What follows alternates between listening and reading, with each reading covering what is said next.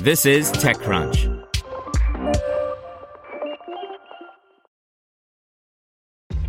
This episode is brought to you by ShipStation. You know, some things take a lot of work, like sending little robots to far off distant planets. And just as that's challenging, so too is running a successful e commerce business, especially when there's so much to do. So I want to introduce you all to ShipStation. Now, I love using ShipStation because of its easy to use dashboard, which makes managing orders and printing labels a breeze and super smooth. Oh, and the customer service is just out of this world. It's exactly what you need to help grow your business. Sign up for your free 60-day trial at shipstation.com slash technews. That's shipstation.com slash technews. Samsung Galaxy Note 20 Ultra Review. Excellent hardware headlined by a great camera at a truly premium price. By Brian Heater. The Galaxy Note Ultra is a $1,399 smartphone. Even by Samsung standards, this is a high end luxury device. It's the phone for people who board the plane early and derive a sense of pride in watching the rest of us slowly shuffle onto the plane, wondering just how close to the back we'll get. Sure, most or all of these features will eventually trickle their way down into less expensive models, but this is the phone for those willing to pay a premium to get a year ahead of the competition. 5G is the perfect example of the phenomenon. Still a luxury on last year's models, it's now standard across the Note line, and almost certainly will be with the Galaxy S when the new models arrive in six months. The world's cellular networks may not have been ready to support it at the time, but it was yet another bleeding edge tech available for early adopters willing to pay a premium. The truth of the matter is you'd be getting a nice phone whether you opt for the Note 20 or Note 20 Ultra, or for that matter, any member of the S20 line. In spite of the $400 gulf, there are only a few key differences between the Note 20 and the Ultra. The first and most immediate difference is the screen. That's how you know you've got a truly premium device. It's really, really big.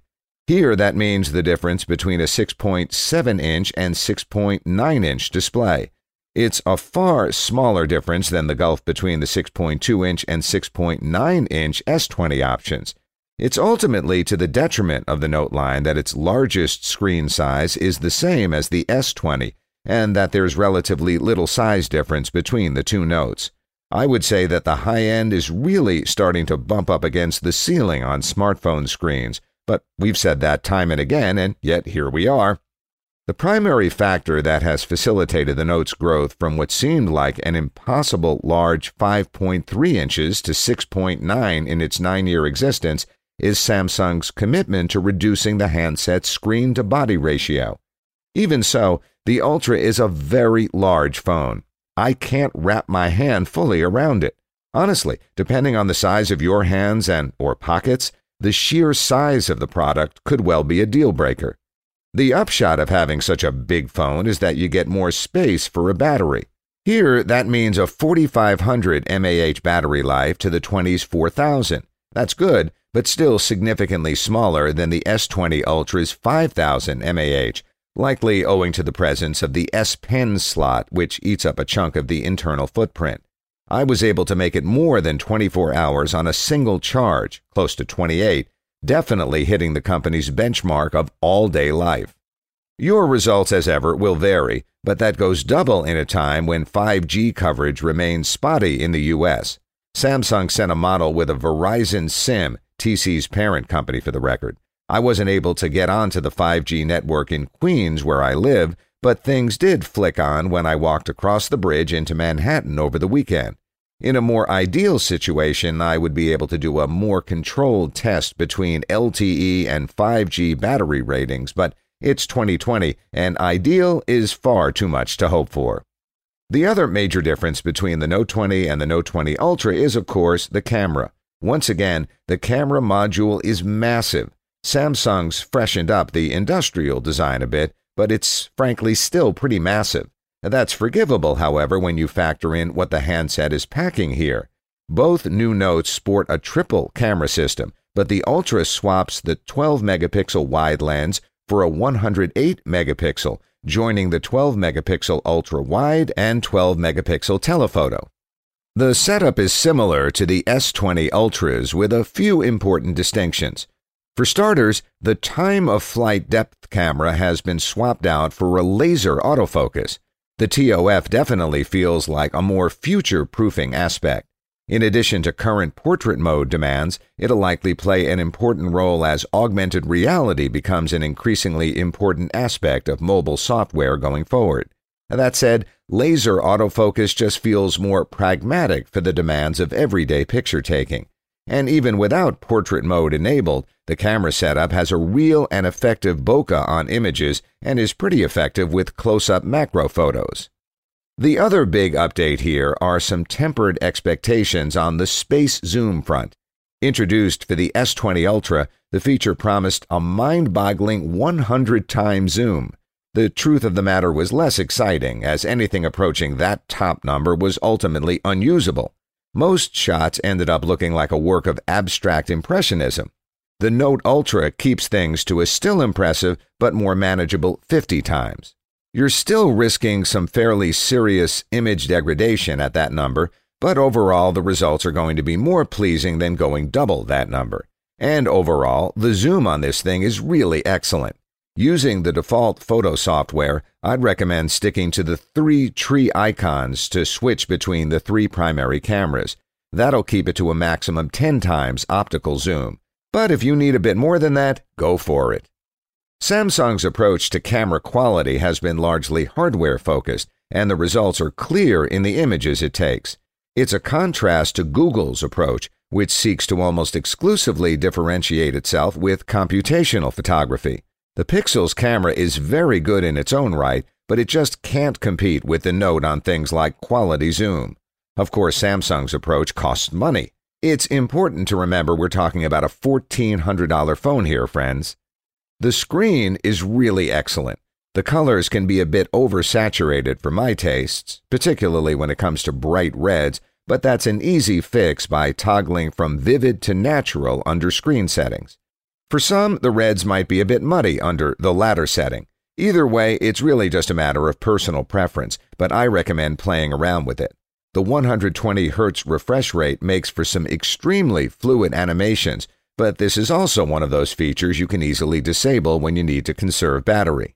The directional mic was one of the more underrated features introduced on the S20, allowing you to determine the focus of the audio recording based on the device's positioning. Cooler still is the ability to use the Galaxy Live Buds as mics while recording. That's something that will come in handy for stand up interview videos, particularly in noisy environments. The Note 20 is among the first devices to sport the Snapdragon 865 Plus, essentially an overclocked version of the flagship 865 you'll find on the S20. The clock speeds are a bit souped up here, and graphic performance has been improved by about 10%. Mobile processors don't really get better than this in 2020. I plan to post something a bit more complete on the Microsoft partnership that brings some exclusive Game Pass content to handset.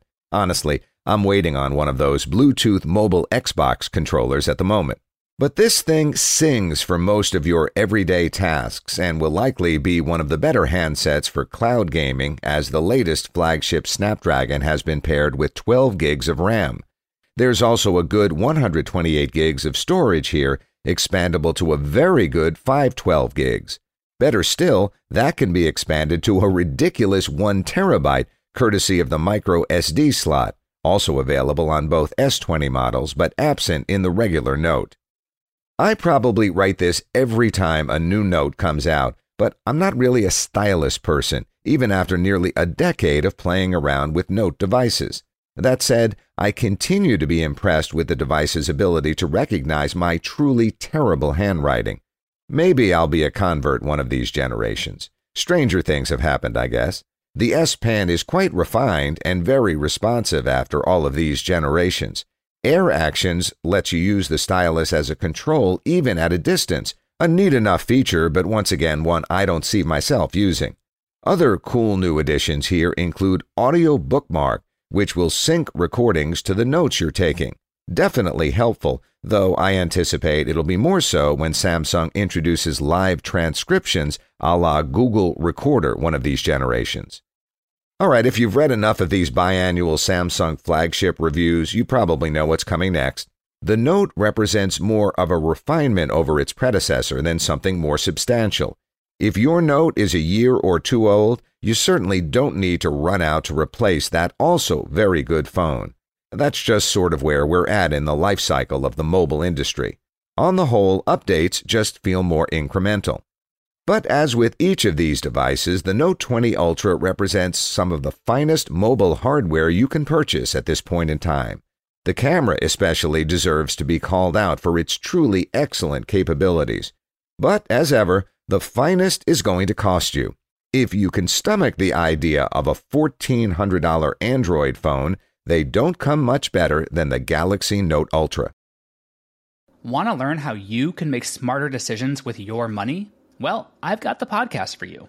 I'm Sean Pyles, and I host NerdWallet's Smart Money Podcast.